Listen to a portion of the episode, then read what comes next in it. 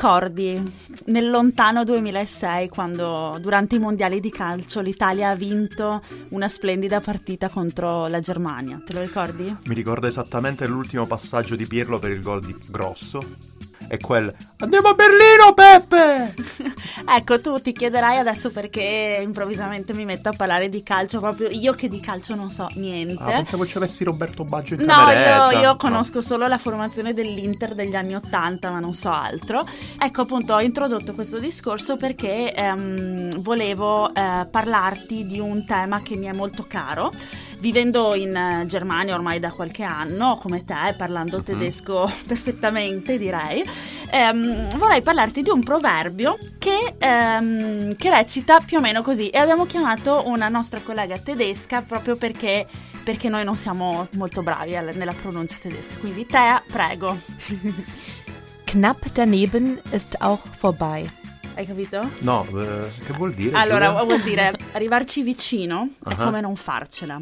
E io, diciamo, avrei voluto conoscere questo proverbio ah. all'epoca perché, eh, cioè, è vero, abbiamo vinto noi, eh, ricordiamoci chiaro, tutto. Che sia chiaro. Anche se noi, se per noi l'importante non è vincere, è partecipare. Certo, lo spirito olimpico fa, è proprio instillato nelle nostre vene. Per loro invece è competizione, sempre per primi, andare in bicicletta a 600 all'ora sulla ciclabile e poi alla fine 2 a 1 in casa. Eh, esatto, quindi direi averlo saputo quella volta, vero? Eh, fa- abitavi già in Germania, no, tu, giusto? No, Ma non abitavo in direi... Ah, va bene. Comunque, andiamo avanti, perché questo, questo spunto mi è servito per um, eh, riflettere in, questi, in, queste settimane, in questi mesi, sulle differenze sostanziali che esistono tra di noi e i tedeschi. Che è facile dire eh, noi ci stiamo bene, noi mangiamo bene, gesticoliamo, cioè è molto facile stabilire delle differenze. Lì, dietro l'angolo. Allora sono andata a guardarmi dei modi di dire Ok, che, okay. che non esistono. ti è bastato semplicemente guardare come parlano, come scrivono, col verbo sì, sempre alla anche, fine, anche. una struttura molto solida della lingua. Mi no, fa, sei dovuto fa... andare a vedere proprio. Vabbè. Mi fa piacere che, tu, che tu dica questo Ci perché combatto da due anni. ancora una volta dimostra che noi italiani siamo capaci di fare i classici discorsi ad albero perché noi abbiamo iniziato un discorso e non ci ricordiamo più di cosa stavamo parlando. Ci siamo persi dentro la parentesi. Ma ci arriveremo okay. perché appunto, come dicevamo, i tedeschi, la lingua tedesca bellissima, con la quale io combatto da anni, una battaglia persa direi, vuole che il verbo sia alla fine, no? Perfetto. Il verbo alla fine, i complementi sono in mezzo, hanno i casi come il mm-hmm. latino, non so se ti ricordi al certo, liceo, certo. latino, greco.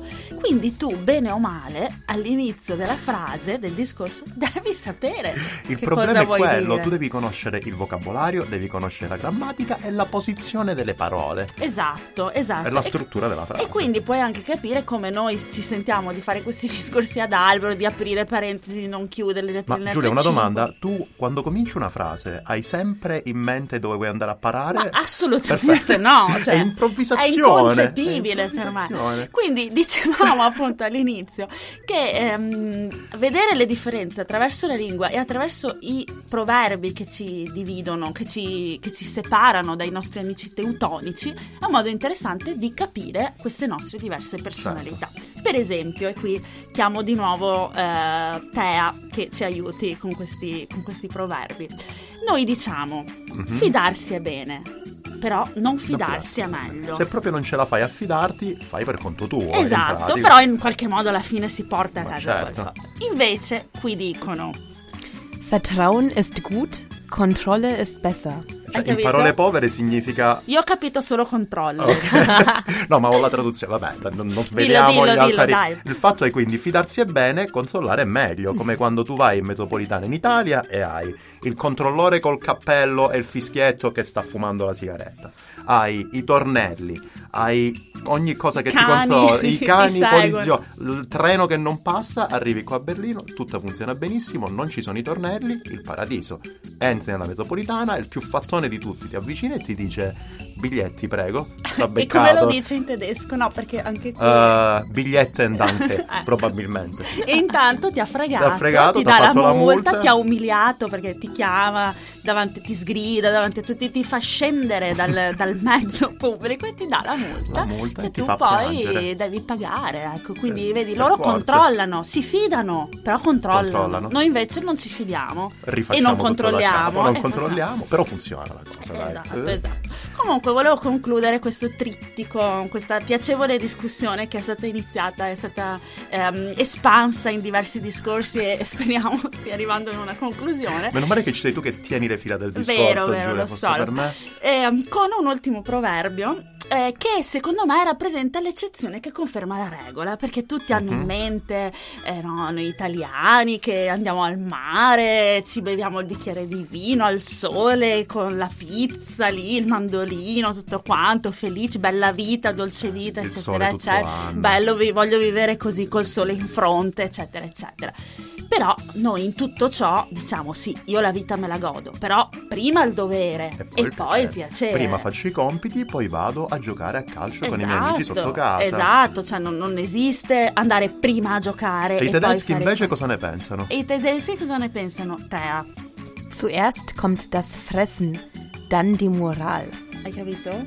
No.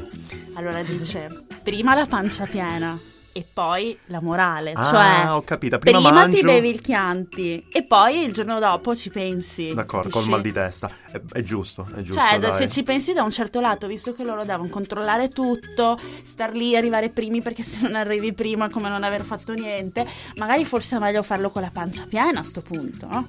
Alla fine pancia piena, pancia vuota, controllo, controllore o quello che ti pare. Abbiamo vinto il mondiale a casa loro. Con la pancia vuota come ti pare. Prima il dovere e poi il piacere. Certo, certo. Arrivarci vicino è come non farcela. Se- ripetergli.